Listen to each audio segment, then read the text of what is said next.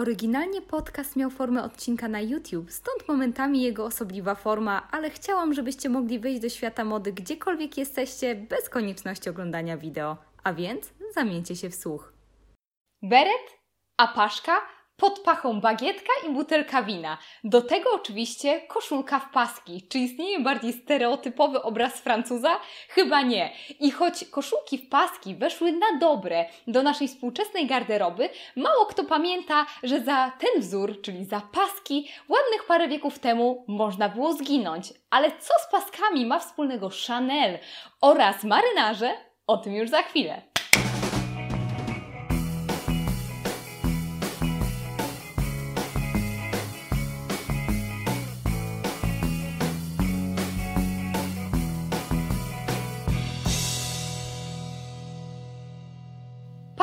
Jako uniwersalny deseń, pasujący każdemu, dobry na tak naprawdę każdą okazję. Brzmi dobrze?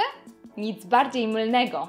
Żeby przed moją paplaniną jeszcze raz podkreślić, że paski to kawał historii, wspomnę książkę, która jest w całości poświęcona właśnie temu wzorowi, a mianowicie pozycję autorstwa Michaela Pastoro o tytule A Devil's Cloth.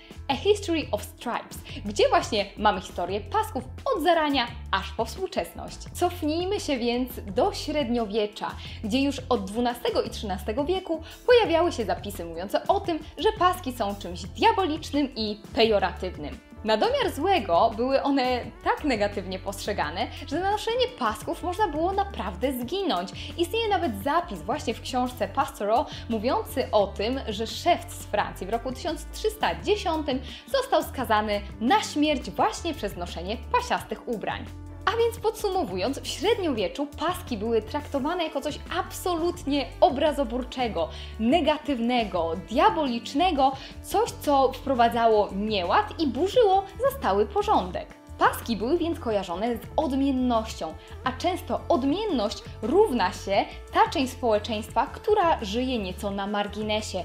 I w przypadku średniowiecza paski często nosili trendowaci, prostytutki bądź też osoby skazane na śmierć. Istnieje kilka teorii próbujących wyjaśnić, dlaczego te biedne paski miały tak bardzo przechlapane w średniowieczu. Jedna z silniejszych teorii sięga aż do chrześcijaństwa. Otóż w księdze kapłańskiej istnieje fragment mówiący o tym, że nie będziesz nosił ubrania uszytego z dwóch rodzajów nici.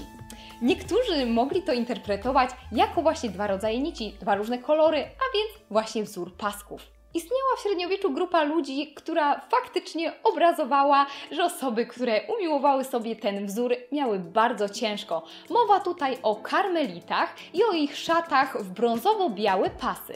Karmelici nosili podobno te szaty na wzór proroka Eliasza, który wstąpił do nieba na ognistym rydwanie, pozostawiając za sobą płaszcz właśnie w ten wzór.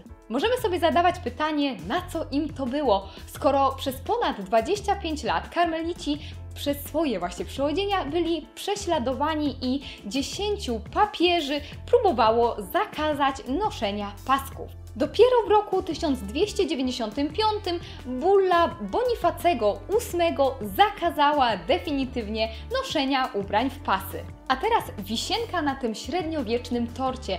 Otóż w satanistycznym bestiariuszu zebra była umieszczona jako złe zwierzę, Bogu ducha winne tak naprawdę, ale cóż, miała na sobie paski, a więc na pewno była zła do szpiku kości. Życie wielbicieli pasiaków zaczęło zmieniać się na lepsze w wieku XVIII.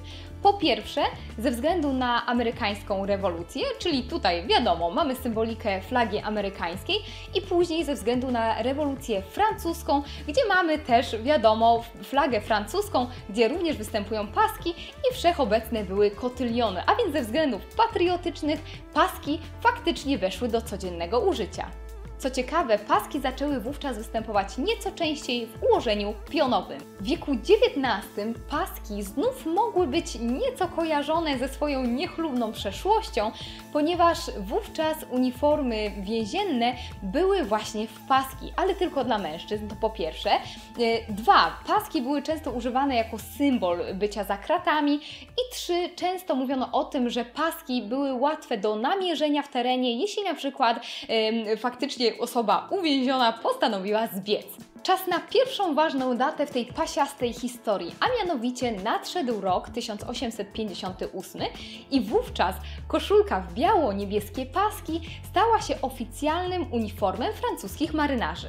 Żeby nie było tak łatwo, to nie była zwykła koszulka w paski. Tych pasków miało być 21, każdy pasek miał odpowiadać zwycięstwu Napoleona. Każdy z pasków miał być szeroki na 10 mm i oddzielony około 20 mm przerwą. Co więcej, koszulka miała dekolt włódkę, żeby było łatwiej ją ściągnąć i znowu chodziło również o widoczność, ponieważ osoba, która byłaby za burtą była łatwo dostrzegalna, a więc łatwiej było ją uratować. Biorąc te wszystkie rzeczy pod uwagę, już wiecie, dlaczego na koszulkę w paski często mówi się marinière.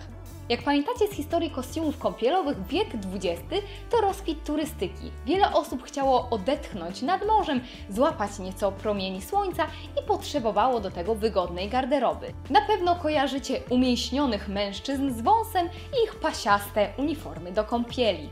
Temu wszystkiemu badawczo przyglądała się Coco Chanel, która w roku 1913 otworzyła w Normandii swój pierwszy butik poza Paryżem. Coco, jak to Coco, była nonkonformistyczna, szukała wygodnej, praktycznej garderoby dla kobiet, które nie bały eksperymentować się z męskim stylem. Chanel w poszukiwaniu inspiracji przyglądała się marynarzom i rybakom i wtem w roku 1917 wpadła na pomysł, aby stworzyć kolekcję inspirowaną motywem marynistycznym i tak w jej kolekcji pojawiła się koszulka w paski. Chanel łączyła koszulkę w paski z szerokimi spodniami, również nawiązując tutaj do marynarki wojennej, z płaskimi butami i oczywiście z jakąś biżuterią, a za nią poszła cała rzesza kobiet. I od tego momentu można już powiedzieć, że paski galopem wdarły się do mainstreamu i szczególnie ważne miejsce zaczęły zajmować od okolic lat 50.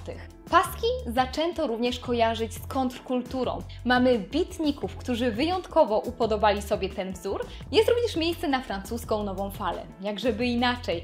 I mamy tutaj paski, które były zobrazowane w filmie, na przykład do utraty tchu czy Jules i Jean. Paski są również nieodłącznie kojarzone z Pablem Picasso czy też z Warholem, który na przykład E.J. Sedgwick ubierał właśnie w ten motyw i w ogóle lubił paski, jeśli chodzi o całą swoją fabrykę. Kto nam jeszcze został? Oczywiście Jean-Paul Gaultier, który z pasków uczynił swój znak rozpoznawczy i co więcej, nawet uwiecznił je w swoich słynnych perfumach Le Mal. Oczywiście słynne osobistości, które ubóstwiają paski, bądź też miały je na sobie w jakichś charakterystycznych scenach w filmie, mogłabym wymieniać bez końca, ale to podkreśla tylko, jak uniwersalnym i lubianym wzorem są paski. Paski oczywiście przybierały również inne formy, czyli na przykład mowa tutaj o różnych kolorach. Często wspomina się portugalskie tancerki bajadery, które właśnie nosiły pasiaste stroje o różnych, różnokolorowych barwach, które pięknie wyglądały w tańcu i to oczywiście bezpośrednio przekładało się na modę. Lata 60. to oczywiście fenomen misoni i ich paski w różnych kolorach, w żółtym, pomarańczowym, zielonym, e, fioletowym, które miały brzegi w kształcie takiego motywu chevron, a więc były one ułożone te brzegi pasków w, w, kształt litery V, to wszystko było otoczone czarnym brzegiem i uwierzcie mi, były powszechnie widoczne w różnych magazynach modowych i świat oszalał na punkcie Misoni. W latach 70. na przykład Sonia Rykiel czy Pierre Cardin przypieczętowali to, jak ważnym motywem w modzie były paski. Były i są, ponieważ paski tak naprawdę nigdy nie wyszły z mody, pojawiają się co roku na wybiegach i są jednym z najbardziej lubianych wzorów.